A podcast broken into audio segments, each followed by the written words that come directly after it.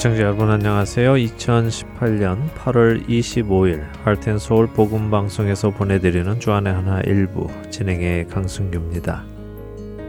지난 한 주도 진리의 성령님께 성경의 말씀을 직접 배움으로 거짓 것에 미혹되지 않고 진리 안에 굳게 서신 여러분들 되셨으리라 믿습니다. 얼마 전 미국 플로리다에 있는 한 교회에서는 청년들의 교회 출석률을 높이기 위해 자동차 경품 행사를 진행해서 화제가 되고 있는데요. 미국 크리스천 포스트에 따르면요. 플로리다 브레이든턴의 소스 교회에서는 올 1월부터 고등학생들의 전도를 위해 포인트 모으기 대회를 시작했다고 하는데요. 행사 기간 동안 수요 청년 예배에 참여한 학생에게는 매번 3포인트의 점수를 주었다고 합니다. 또한 처음 교회에 등록한 학생 역시 3포인트를 받게 되고요. 어, 다른 친구들을 전도해서 데리고 오는 학생들은 소정의 포인트를 따로 받게 되어 있다고 하네요. 이렇게 해서 지난 1월부터 포인트를 모아온 학생들 중에 가장 많은 포인트를 모은 5명의 학생들을 대상으로 내일입니다. 8월 26일 주일에 가장 포인트가 많은 5명 중 1명을 추첨으로 뽑아 중고 SUV 차량을 선물로 준다고 합니다. 청년부를 담당하며 이번 행사를 준비한 그랜듀 목사는 행사 기간 동안 수요 예배에 새로 참여하게 된 학생의 수가 80명이나 된다며 기뻐했습니다. 과연 내일 어떤 학생이 그 중고 SUV 차를 받게 될까요? 아마 그 교회에 포인트가 많은 다섯 청년들은 오늘 밤 큰 기대를 하며 잠을 자겠지요. 첫 찬양 함께 하신 후에 계속해서 말씀 나누겠습니다.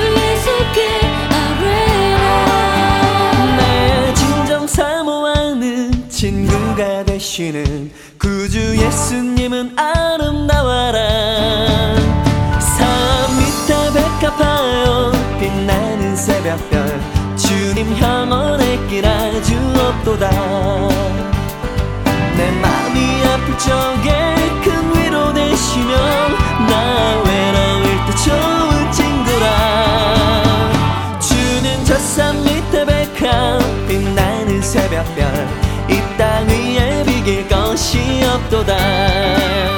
내 몸에 모든 염려 이 세상 돌아가 나와 항상 같이 하여 주시고 시험을 당할 때에 악마의 계교를 즉시 물리치사 날 지키시네. 세상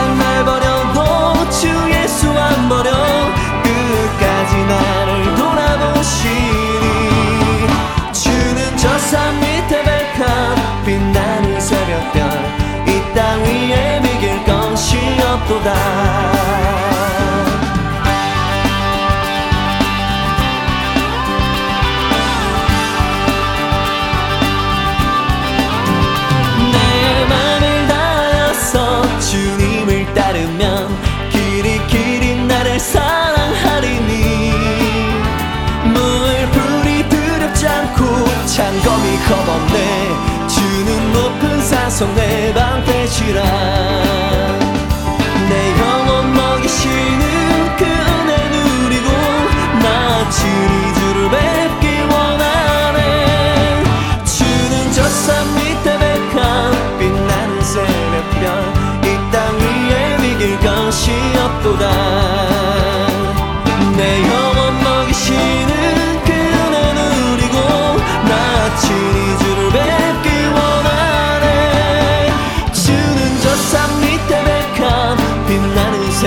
별이땅 위에 이길 것이 없도다. 이땅 위에 이길 것이 없도다. 이땅 위에 이길 것이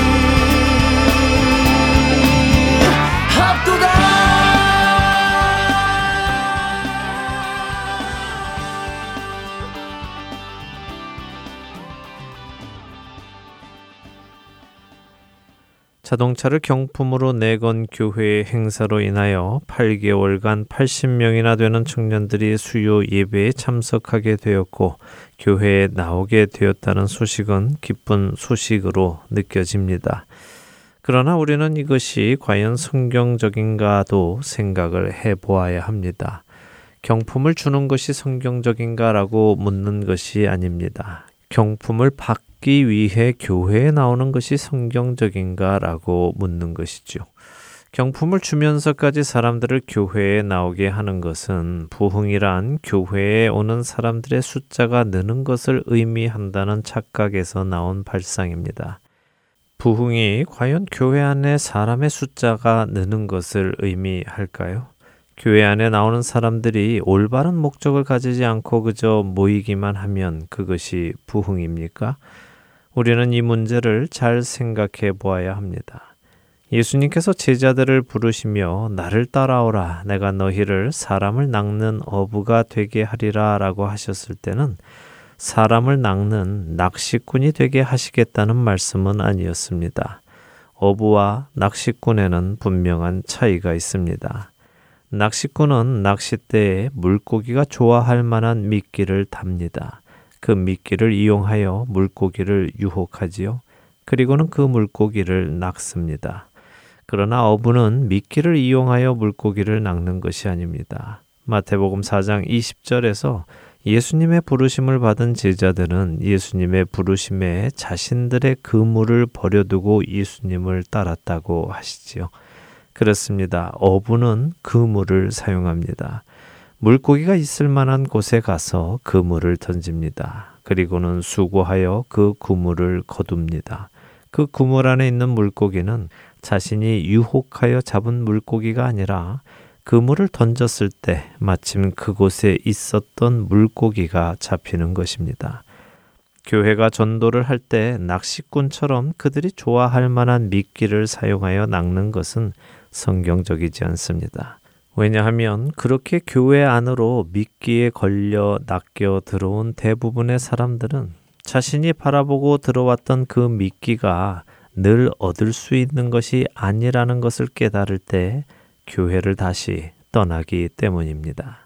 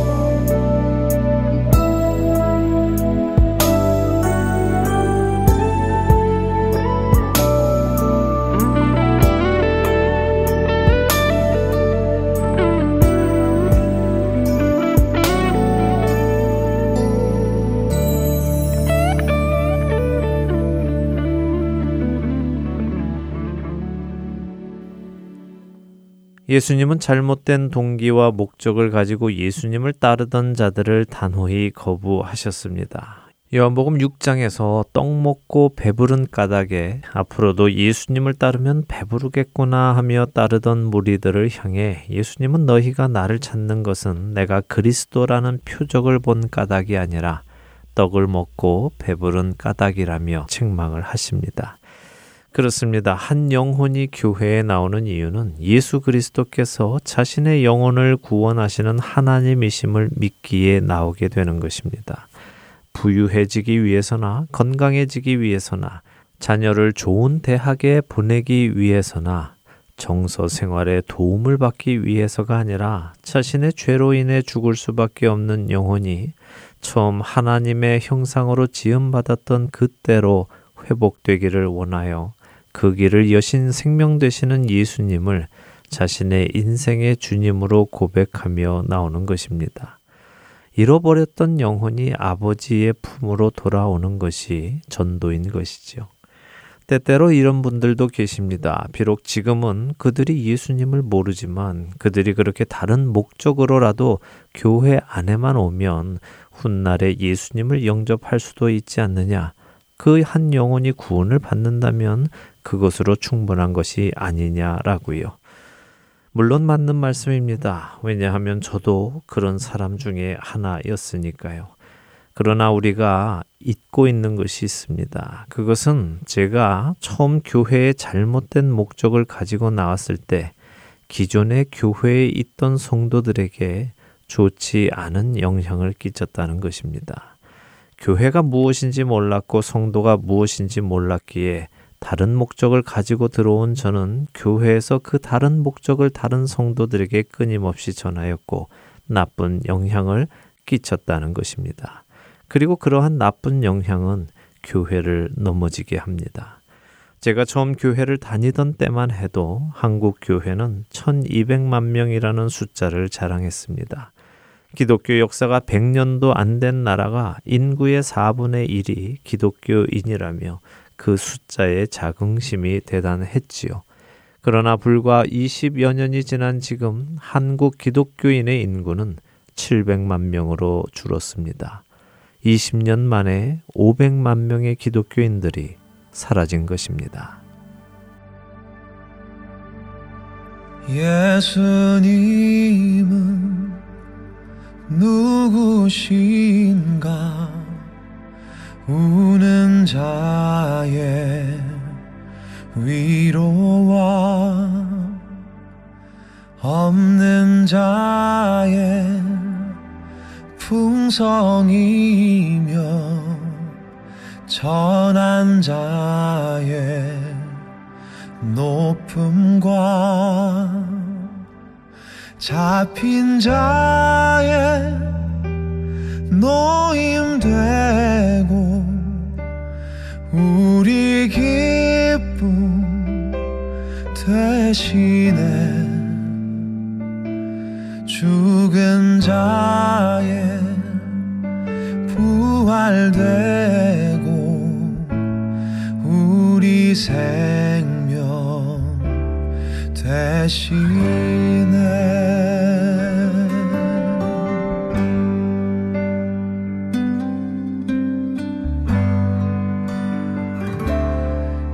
예수님은 누구신가?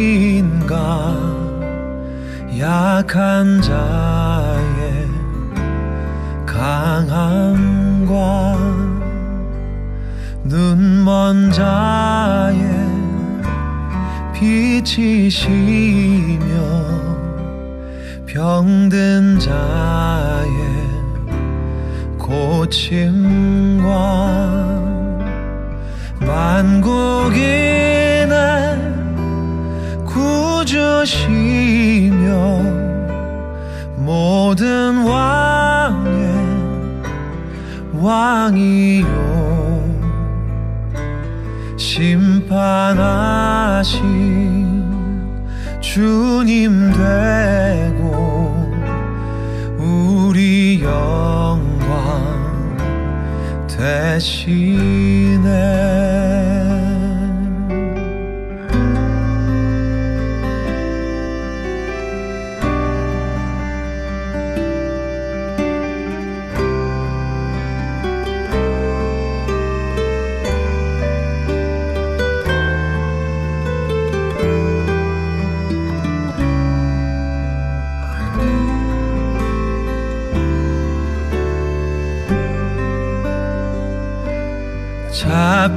잡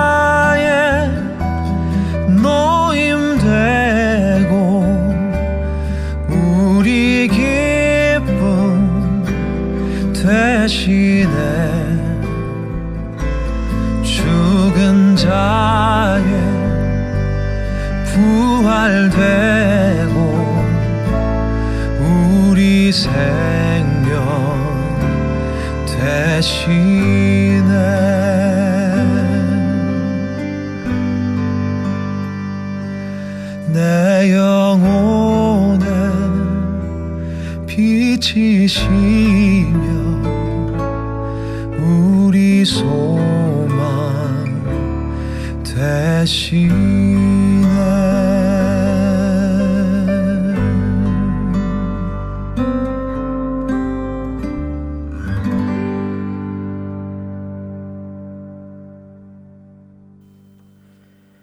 청취자 여러분들과 한 가지 제목을 놓고 함께 기도하는 1분 기도 시간입니다. 오늘은 아리조나 세빛교회의 오천국 목사님께서 계속되는 지진으로 인해 고통받고 있는 인도네시아를 위해 기도 인도해 주십니다.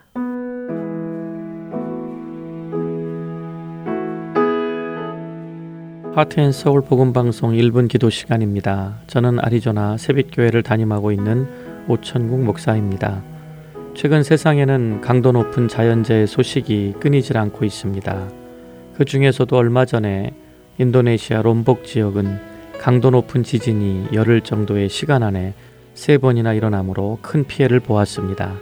먼저는 지난 7월 29일 롬복의 북부 지역에서 강도 6.8의 지진이 일주일 후인 8월 5일에는 롬복의 서부 지역에서 강도 7.0의 지진이 다시 나흘 뒤인 8월 9일에는 롬복의 동부 지역에서 강도 6.2의 지진이 발생하므로 8월 11일 현재 인도네시아 정부 통계로 사망자만 321명, 부상자 1000명, 이재민은 27만 168명으로 집계가 되었습니다.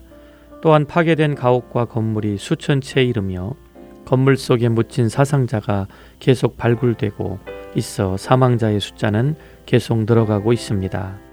지역 주민의 80%가 야외에서 숙식을 해결하고 있는 중이며 경제 상태와 치안 상태가 불안전하여 위험한 상황에 놓여 있습니다. 이를 위해 여러 선교 단체들이 그곳에서 이재민들의 필요를 채워주며 그들을 섬기고 있습니다. 오늘 이 시간 비록 우리의 몸이 그곳에 함께 가지는 못하지만 재난으로 인해 모든 것을 잃어버린 자들의 회복과 위로를 위해 함께 기도하며 그곳에서도 예수 그리스도의 사랑을 전하고 있는 선교팀들 위해 하나님의 놀라우신 은혜와 능력이 함께 하시기를 애청자 여러분들과 함께 기도하기를 원합니다. 특별히 인구의 87%가 이슬람인 그곳에서 이번 기간을 통해 하나님의 하나님이 되심과 예수 그리스도의 그리스도 되심이 나타나기를 함께 기도하겠습니다. 이 시간 같이 기도하겠습니다.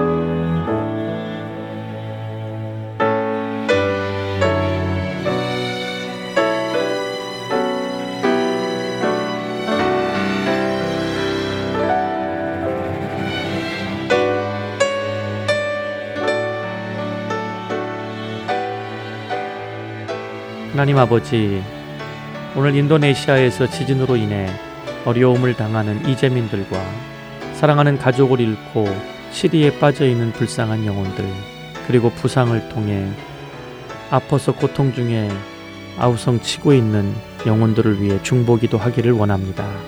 사람의 어떠한 말로도 위로하기 힘든 저 영혼들에게 하나님의 은혜와 사랑을 허락하여 주시옵소서. 하늘의 신령한 위로로 함께하여 주시고 현지에서 섬기며 돕는 선교팀들을 통해 하나님의 사랑이 저들에게 전해지는 복된 시간, 은혜의 시간, 치유의 시간이 되게 하여 주시옵소서. 많은 선교팀이 그곳에서 주님의 사랑으로 저들을 돌보는 사역을 감당하고 있습니다. 사람의 힘으로 하지 않게 하시고 주님의 능력을 의지하여 주님의 섭리하신 계획을 온전한 섬김을 통해 저들에게 보여주게 하옵소서. 속히 이재민들이 안정을 취하고 공포와 두려움 없는 삶을 살게 하여 주옵소서. 주님의 능력을 의지하며 저 불쌍한 영혼들을 주님께 온전히 의탁드립니다. 예수님의 이름으로 기도드립니다. 아멘.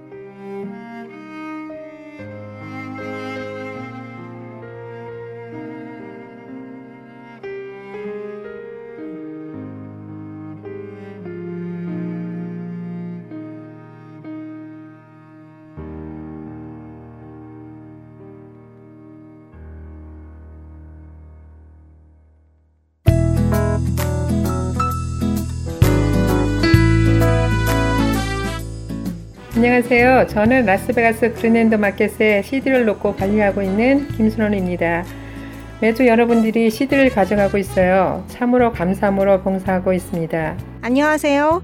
하와이 아이에아와 깔리 지역 팔라마 마켓과 깔리 H마트, 호놀룰루 시내의 서라벌 식당에 CD를 관리하고 있는 김수민입니다. 하나님의 인도 아래 이렇게 복음방송 CD를 듣고 전하게 되어 너무 감사합니다. 귀 있는 자들에게 복음을 전하는 이 사역에 동참하실 분들은 복음방송 전화번호 602-866-8999로 연락 주시기를 부탁드립니다.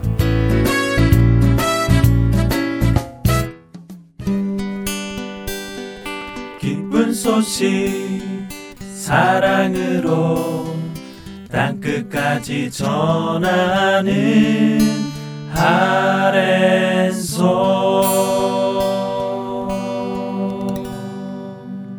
야곱을 이스라엘로 만들어 가시는 하나님을 만나는 시간입니다. 야곱의 하나님으로 이어드립니다.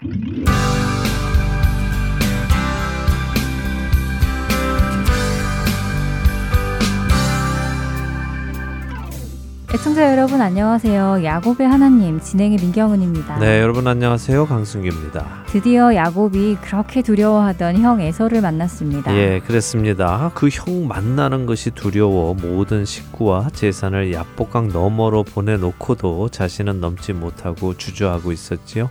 어, 그런 그를 하나님께서 만나 주시고 이제 자신의 힘으로 살던 야곱을 이스라엘로 공식적으로 바꿔 주신 후에 형의 문제를 해결해 주셨습니다. 형을 만나는 장면에서 야곱의 모습이 변한 부분도 보게 되고 또 변하지 않은 부분도 보았어요. 예, 그랬죠. 네. 어, 여전히 머리를 재빨리 굴려서 가족들을 자신이 덜 아끼는 순서대로 세우는 모습을 보여주기도 하지만요. 또 이번에는 가족들을 앞에 두고 자신이 그 뒤에 숨는 것이 아니라 가족들 앞에 자신이 나아감으로 자기 뒤에 가족들을 세우는 모습을 보여주기도 했습니다. 네, 뭐랄까 어, 이제 한 집안 의 가장이 되었다는 생각이 듭니다. 네. 물론 그동안도 가장이기는 했지만 그것은 그냥 그가 그 집안의 아버지이니까 받는 호칭이었고요. 이제는 그 호칭에 걸맞게 가장으로서의 역할을 잘 감당했다는 생각이 드네요. 네, 옳게 보셨습니다. 야곱은 자신을 지켜주시는 그 하나님을 믿고 형님 앞에 나갔습니다. 어, 그러나 그 믿음은 아직까지는 온전한 믿음이었기보다는 긴가민가 하는 믿음이었죠. 네. 어, 그러나 상황이 그렇게 몰아져 가게 되었고요. 그런 상황에서 하나님을 믿을 수밖에 없게 되었죠. 어, 그렇게 형을 대면하여 잘 해결되기는 했지만 여전히 함께 가자는 형의 권고도 사양하고요. 형이 종 몇 명을 붙여주겠다고 한 호의도 거절을 했습니다. 여전히 형에 대한 불신과 자신의 안전이 의심스러웠던 것 같네요. 예, 그렇습니다. 이렇게 해서 형과 헤어지고 나서 야곱은 하나님과 처음 약속했던 곳 베델로 가야 했는데요. 이상하게 그는 베델로 가지 않았고요. 에서가 있는 세일도 가지 않았습니다. 그렇다고 해서 아버지 이삭이 계시는 부엘세바로도 가지 않았습니다. 대신 그는 숲곳에 머물다가 세겜 쪽으로 가서 땅을 사고 자리를 잡고 살기 시작했지요. 자, 오늘은 그 이후에 어떤 일이 일어나는지를 살펴보겠습니다. 창세기 34장입니다. 먼저 1절을 읽어 주시죠. 네. 레아가 야곱에게 낳은 딸 디나가 그 땅의 딸들을 보러 나갔더니 네. 어, 드디어 딸 디나의 안타까운 이야기가 나오는군요. 예, 많이들 알고 계시는 슬픈 이야기죠. 네. 예, 성경은 디나를 레아가 야곱에게 낳은 딸이라고 소개를 합니다. 이미 우리가 앞서서 이야기를 몇 번 나누었습니다. 야곱에게는 디나 말고도 여러 명의 딸들이 있었는데 디나의 이름만이 창세기 30장에 기록된 것은 지금부터 소개되는 이 한 사건의 중심에 디나가 서게 되기 때문이었다고 말씀드렸습니다. 어, 그런데 성경은 왜 디나를 야곱의 딸이라고 칭하지 않고 굳이 레아가 야곱에게서 낳은 딸, 다시 말해 레아의 딸이라고 칭할까 생각해 보게 되는데요. 창세기 34장의 이야기를 보면서 그 이유를 우리가 추측해 보겠습니다. 자, 디나가 그 땅의 딸들, 그러니까 세겜의 여자들을 보러 나갔다고 하십니다. 대부분의 학자들은 디나의 나이가 이때쯤 약 14살에서 16살 사이라고 추측을 하는데요. 이렇게 세겜의 여자들을 보러 나간 디나에게 무슨 일이 생기는지 2절을 읽어보죠. 히위 족속 중 하몰의 아들 그 땅의 추장 세겜이 그를 보고 끌어들여 강간하여 욕되게 하고 음, 어, 디나가 세겜의 추장에게 강간당하는 아, 끔찍한 일이 벌어지네요. 그렇습니다. 정말 안타까운 일이죠. 네. 어, 힘으로 여성을 강간하는 것은 정말 끔찍한 죄입니다. 성경은 지금 이 세겜의 죄를 표현하면서요, 죄가 어떻게 발전해 가는가도 말씀을 하시는데요. 죄가 어떻게 발전해 가는가를 말씀하신다고요? 네, 창세기 3장에 처음 에덴 동산에 죄가 들어올 때를 보면요. 하와가 나무를 본즉 먹음직도 하고 보암직도 해서 그것을 손으로 취하지요. 그리고는 먹습니다. 오늘 세겜의 죄도 마찬가지로 발전하는데 먼저 디나를 보았다고 하시지요. 그리고는 그녀를 끌어들였다고 합니다. 그리고는 강간을 했습니다. 죄는 이렇게 먼저 보고요. 그것에 가까이 가서 취하게 되고 그리고는 행동으로 옮기게 됩니다. 그래서 처음에 보게 될 때 막는 것이 가장 용이하지요. 자, 이렇게 세겜이 디나를 강간을 합니다. 그런데 이상한 일이 생깁니다. 3절에 보니까 세겜이 디나를 사랑하게 된 것입니다. 그 마음이 깊이 디나에게 연연하게 되었고 사랑하게 되었다고 기록되어 있네요. 네, 어떻게 그렇게 된 것인지는 알 수는 없지만요. 어쨌든 세겜의 마음 속에 디나를 향한 사랑이 깊이 자리를 잡았다는 것입니다. 그래서 자신이 저지른 죄에 대해 미안해하면서 그녀를 위로했다고 하지요. 그리고는 자신의 아버지 하몰에게 청해서요 디나를 아내로 맞도록 절차를 밟아 달라고 요구를 합니다. 자 이제 5절을 읽어 주시죠. 야곱이 그 딸 디나를 그가 더럽혔다 함을 들었으나 자기 아들들이 들에서 목축함으로 그들이 돌아오기까지 잠잠하였고 네, 야곱이 디나의 소식을 들었군요. 네. 어, 그런데 아들들이 돌아오기까지 가만히 있었다고 하시네요. 네, 어떤 경로인지는 모르지만요. 야곱이 자신의 딸 디나가 세겜에게 더럽힘을 받았다는 소식을 들었습니다. 어, 그런데 지금 자신의 아들들이 다 양떼를 몰고 멀리 나간 것 같습니다. 그러니까 그들이 돌아올 때까지 잠잠히 기다렸다고 하는데요. 이런 상황에서 세겜의 아버지 하몰이 야곱을 찾아온 것이죠. 그리고 당신 딸과 우리 아들을 결혼시키자 하면서 청혼을 합니다. 7절에 야곱의 아들들이 들에서 양떼를 먹이다 말고 이 소식을 듣고 돌아옵니다. 그들이 세겜이 디나를 강간한 일에 대해 모두 근심하고 심히 노했다고 성경은 표현하시죠. 네, 너무 당연한 말씀인 것 같아요. 여동생이 낯선 지역에서 낯선 남자에게 그런 끔찍한 일을 당했 다면 아, 심히 노하고 또 걱정하는 것이 당연하지요. 그렇습니다. 당연하지요. 식구가 그런 일을 당했으니 화가 나는 것은 당연합니다. 네. 어, 이 7절은 아주 중요한데요. 한번 읽어 주세요. 야곱의 아들들은 들에서 이를 듣고 돌아와서 그들 모두가 근심하고 심히 노하였으니 이는 세겜이 야곱의 딸을 강간하여 이스라엘에게 부끄러운 일, 곧 행하지 못할 일을 행하였음이더라. 네, 자 성경은 지금 세겜이 한 일을 어떻게 평가하고 계시는가 하면요, 세겜이 야곱의 딸을 강간하여 이스라엘에게 부끄러운 일, 곧 행하지 못할 일을 행하였음이더라라고 평가를 하십니다. 그러니까 단순히 디나 한 명에게 한 일이 아니라 이스라엘이라는 공동체에게 한 일이라고 평가를 하는 것이죠. 그렇다면 이스라엘 공동체가 노하는 것이 당연하다는 것입니다. 그런데 정작 이스라엘의 시조인 야곱은 그렇지 않다는 것을 성경은 지금 우리에게 말씀하고 계신 것입니다. 어, 야곱은 디나에게 일어난 일에 대해 분노하고 있지 않다고요. 네, 글쎄요. 분노하고 있지 않다는 것이 맞는 말인지는 모르겠습니다만 적 어도 성경은 야곱이 잠잠했다라고 표현하시죠. 어, 그렇네요. 5절에 잠잠했다고 하시네요. 다시 생각해보니 정말 이상한데요. 딸이 그런 일을 당했는데 잠잠이 있다는 것이요. 네, 야곱은 딸의 소식에 어정쩡한 반응을 보입니다. 그것이 이상한 일 맞습니다. 사실 생각해 보면요, 지금 디나는 세겜의 집에 있는 것입니다. 집으로 돌아온 것이 아니죠. 강간범의 집에 지금 붙들려 있는 것이거든요. 자식을 사랑하는 아버지라면 딸부터 먼저 그들의 손에서 구해 오는 것이 먼저 아니겠습니까? 그렇죠. 세겜의 아버지 하몰이 찾아왔다면 어서 내 딸을 집으로 안전히 보내라 하고 으름장을 놓든지 하몰과 세겜을 붙잡아서 그 집에 가서 어, 디나를 구해오든지 하는 것이 일반적인 일인데도 야곱은 답답할 정도로 조용합니다. 그렇다면 야곱은 왜 이렇게 조용했을까요? 몇 가지 추측이 가능한데요. 첫째는 1절에 디나를 소개할 때 레아가 야곱에게서 낳은 딸이라는 것을 강조한 것을 보면요. 야곱이 레아에 대한 사랑이 없기 때문에 그녀가 낳은 자녀들에게도 사랑이 없다는 추측이겠습니다. 어, 그가 형 에서를 만날 때 덜 사랑하는 순서대로 세운 것을 보아도 그런 추측은 가능합니다.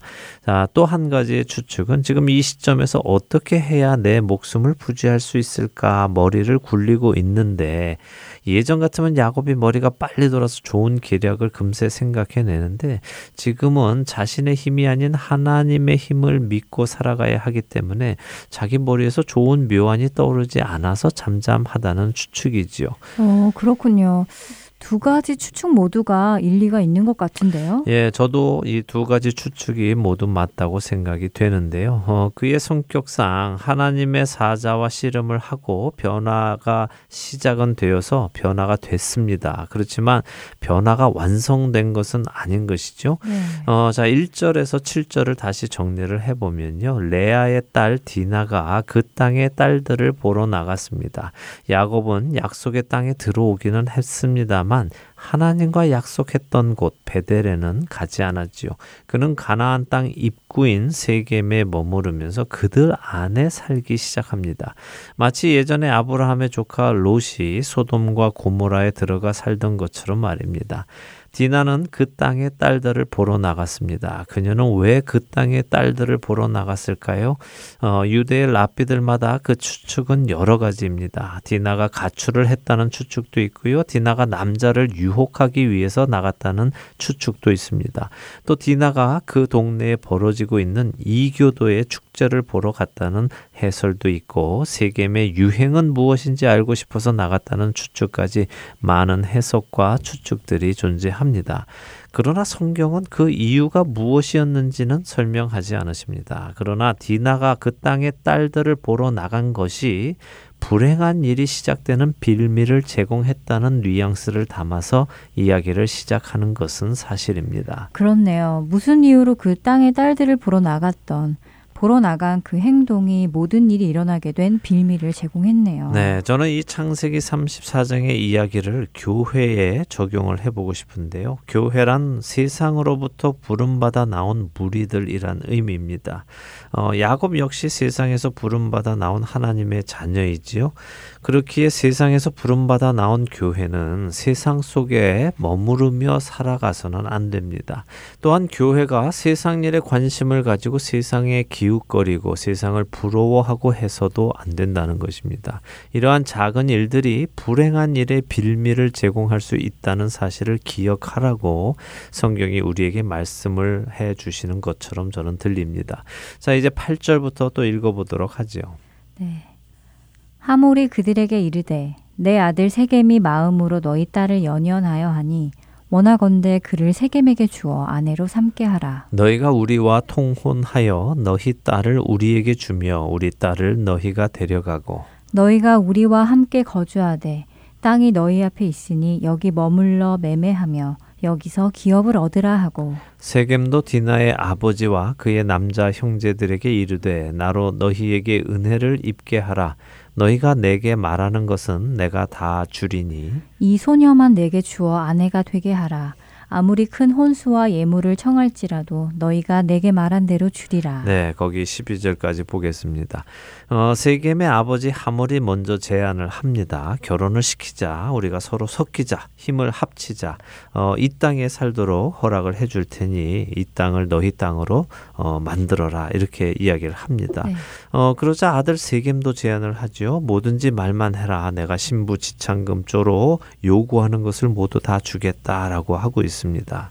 디나를 얻기 위해 뭐든지 다 주겠다는 것이군요. 예, 그렇습니다. 디나뿐 아니라 지금 야곱의 족속과 섞이게만 된다면 뭐든지 다 주겠다는 것이죠. 어, 이러한 하몰과 세겜의 제안에 야곱의 아들들이 대답을 하는데요. 디나를 더럽혔기 때문에 속여서 대답을 했다고 13절은 말씀하십니다. 그러면서 그들에게 할례를 받으라고 하지요. 할례를 받지 않은 사람들에게 우리의 여자 형제들을 줄 수 없다라고 말을 합니다. 그러나 할례를 받으면 우리가 한 민족이 될 것이다라고 제안을 합니다. 18절에 보면 하몰과 세겜이 그 말을 좋게 여겼다고 하시죠. 음, 그거 참 좋은 생각인데 하며 받아들인 것입니다. 하몰과 세겜은 그 제안을 받아들이고는 자신들의 성읍에 가서 세겜 남자들에게 할례 받을 것을 이야기합니다. 그런데 할례를 받자고 하는 그 뒤에 그들의 숨은 목적이 있는데요. 21절에서 23절을 읽어보죠.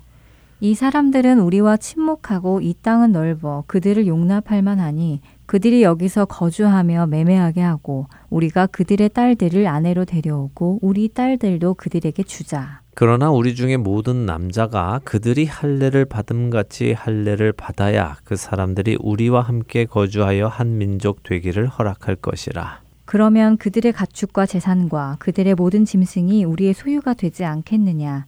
다만 그들의 말대로 하자. 그러면 그들이 우리와 함께 거주하리라. 네.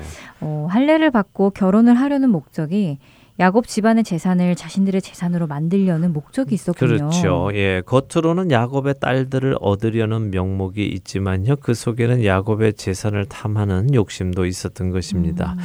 야곱의 집안이 상당한 부가 있었잖아요. 네. 예, 그 부를 다 자기들 것으로 만들겠다는 욕심에 세겜의 모든 남자들이 기꺼이 할례를 받습니다. 야곱 집안의 여성들을 아내로 맡겠다는 욕심이 모든 남자들 안에 있었다는 것이겠죠.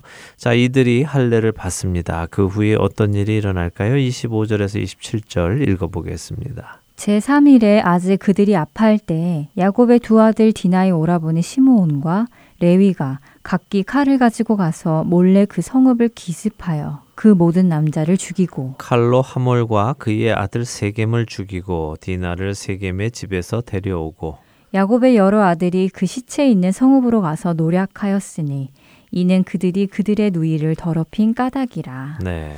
아, 아주 끔찍한 사륙이 벌어지네요. 예, 제 3일에 할례 받은 자리가 네. 아물지 않아서 아파서 거동이 불편할 그때 야곱의 두 아들 곧 디나의 오빠인 시므온과 레위가 칼을 가지고 몰래 성읍을 기습해서 세겜의 모든 남자들을 죽였다고 하십니다. 네. 어, 다른 오빠들도 있었지만요. 대부분이 이복 오빠들이었죠. 엄마가 네. 달랐습니다. 그러나 시므온과 레위는 어, 디나의 친오빠였습니다. 아무래도 동생에 대한 마음이 다른 이복 오빠들보다는 더했겠지요. 이들이 이렇게 하몰과 세겜 그리고 모든 남자들을 죽이고 디나를 세겜의 집에서 구출해 내옵니다. 어, 디나가 그때까지 세겜의 집에 붙들려 있었던 것이군요. 그렇죠. 그렇게 붙들려 있는 여동생을 오빠들이 구해 온 것입니다. 어. 이렇게 디나를 구출해 오자 다른 아들들도 합세를 합니다. 그래서 남자들의 시체가 있는 성읍으로 가서 성읍을 노력하지요.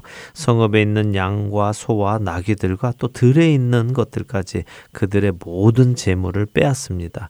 어, 그리고 그들의 자녀와 그들의 아내들도 사로잡았다고 하십니다. 이것이 29절까지 일어난 일인데요. 이런 일에 대한 야곱이 어떤 반응을 보이는지 30절을 읽어 주세요. 야곱이 시몬과 레위에게 이르되 너희가 내게 화를 끼쳐 나로 하여금 이 땅의 주민 곧 가나안 족속과 브리스 족속에게 악취를 내게 하였도다. 나는 수가 적은즉 그들이 모여 나를 치고 나를 죽이리니 그러면 나와 내 집이 멸망하리라. 네. 어, 야곱이 화를 많이 내네요. 예, 화를 많이 내지요. 네. 예. 그런데 지금 이 장면을 우리는 잘 보고요. 잘 생각해 보아야 합니다.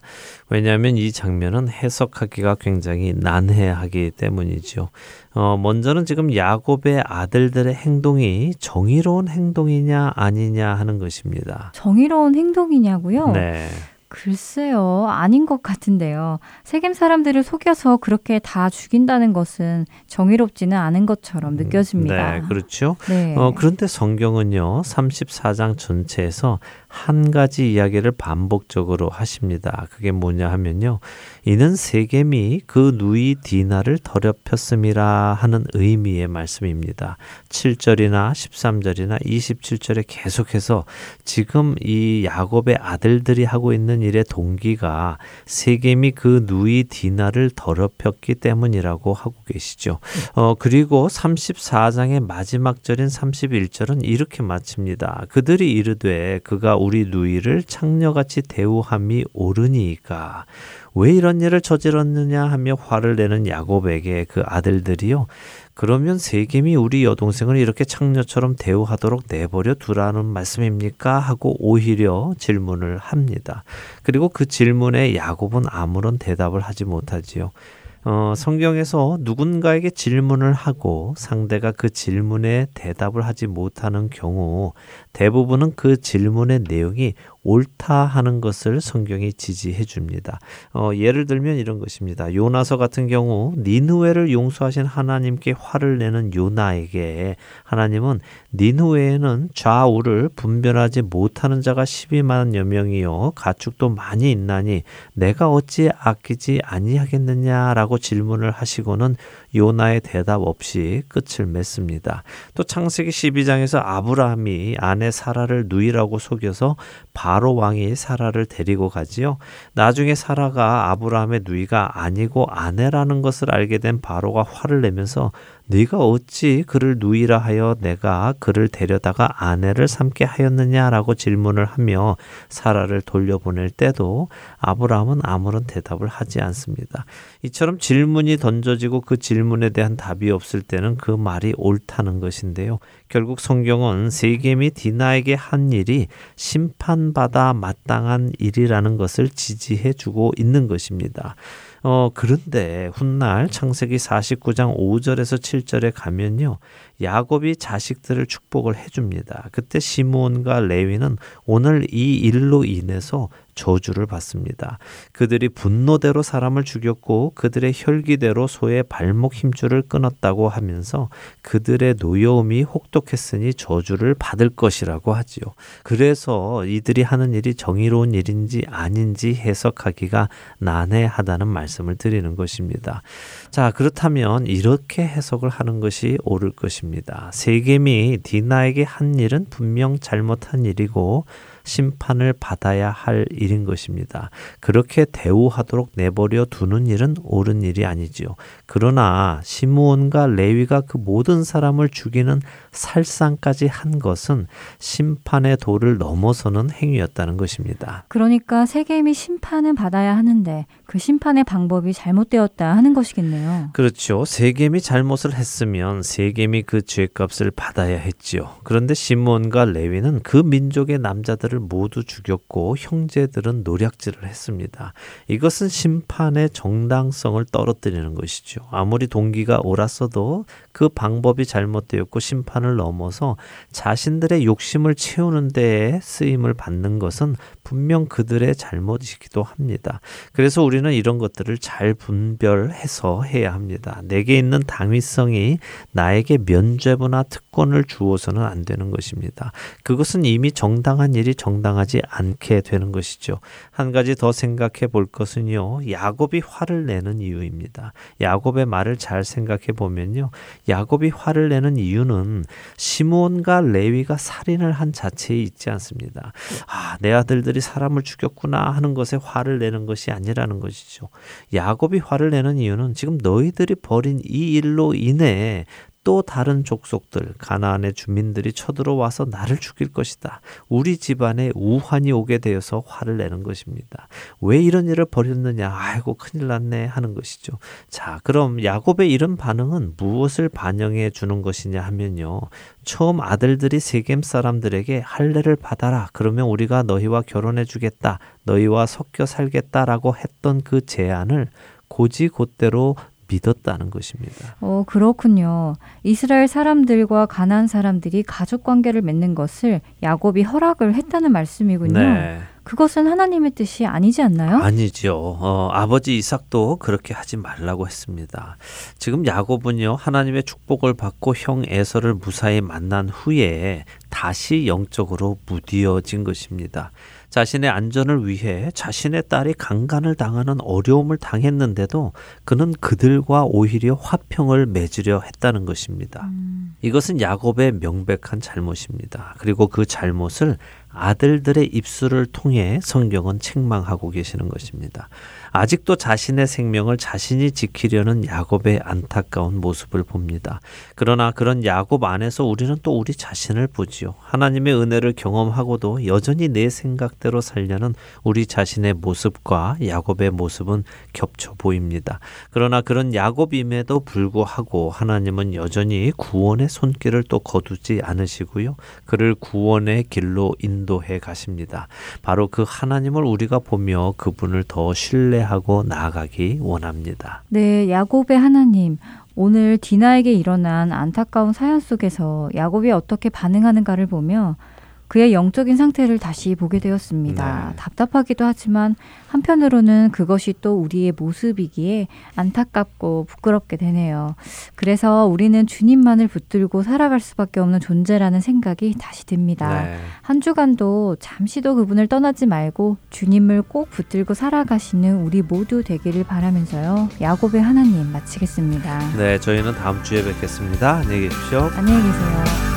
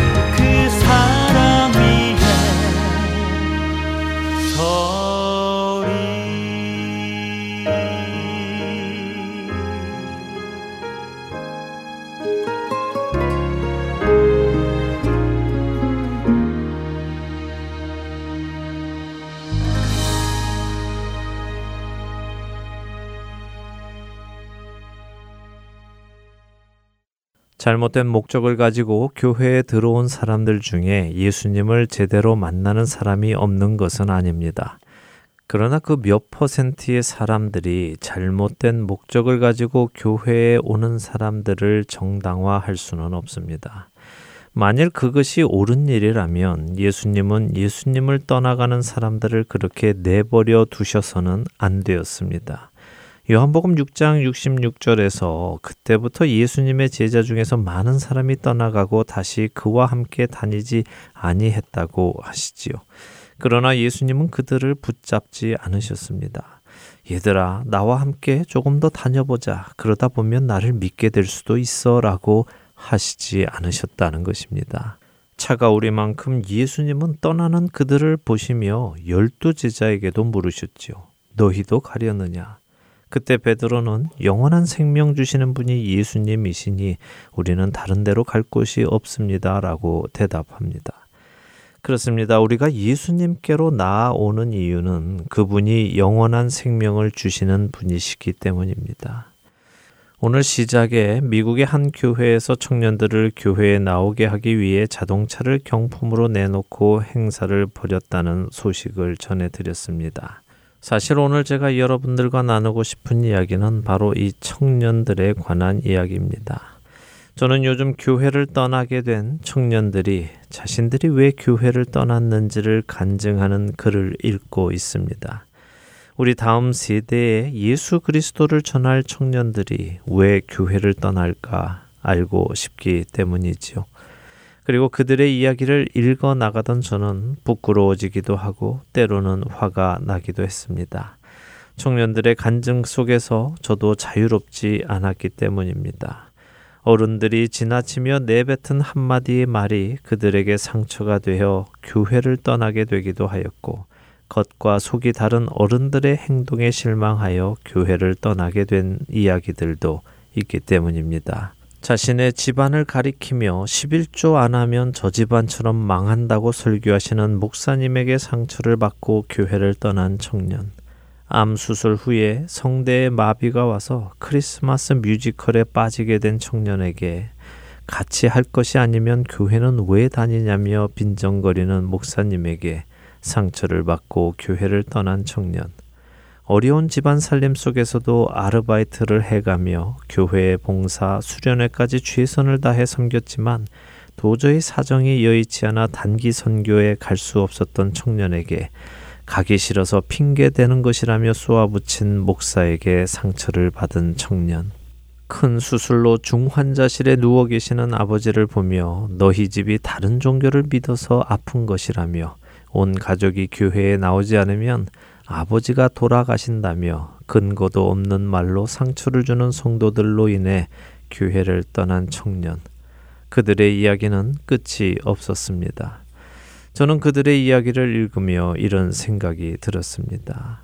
한 영혼이 올바로 교회 안에 들어오기가 얼마나 힘든데 이렇게 들어와 있는 청년들을 이런 식으로 교회를 떠나게 하고 있는가? 여러 가지 경품을 주겠다며 그들을 교회 안에 데리고 오면 무엇하는가?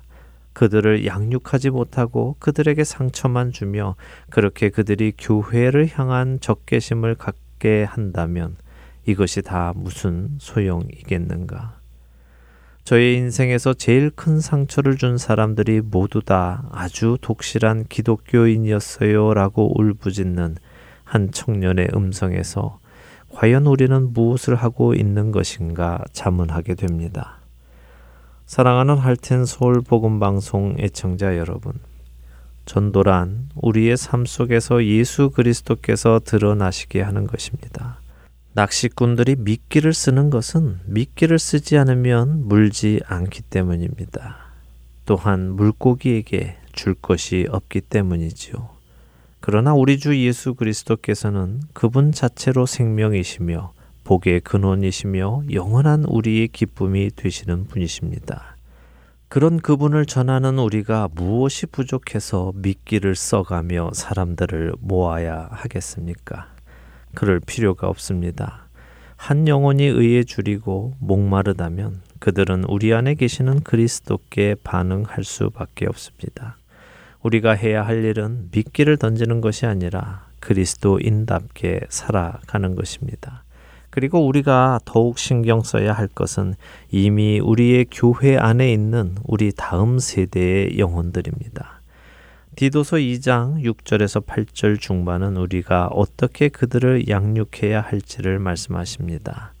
너는 이와 같이 젊은 남자들을 신중하도록 권면하되 범사에 내 자신이 선한 일에 본을 보이며 교훈에 부패하지 아니함과 단정함과 책망할 것이 없는 바른 말을 하게 하라.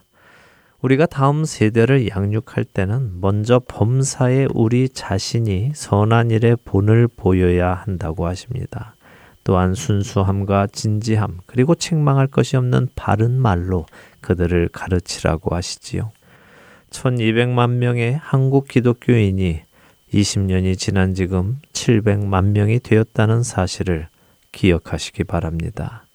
만일 이대로 간다면 20년 후에는 어떤 일이 벌어지겠습니까? 우리는 다시 돌이켜야 합니다.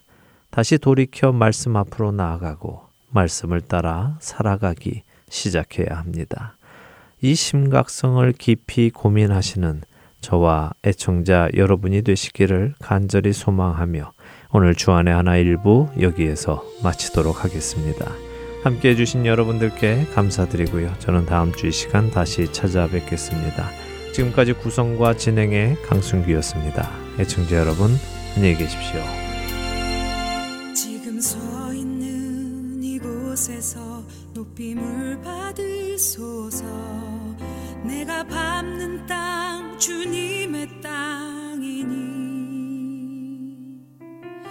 하늘이 주의 이름 높이 올리며 넓은 바다가 주를 노래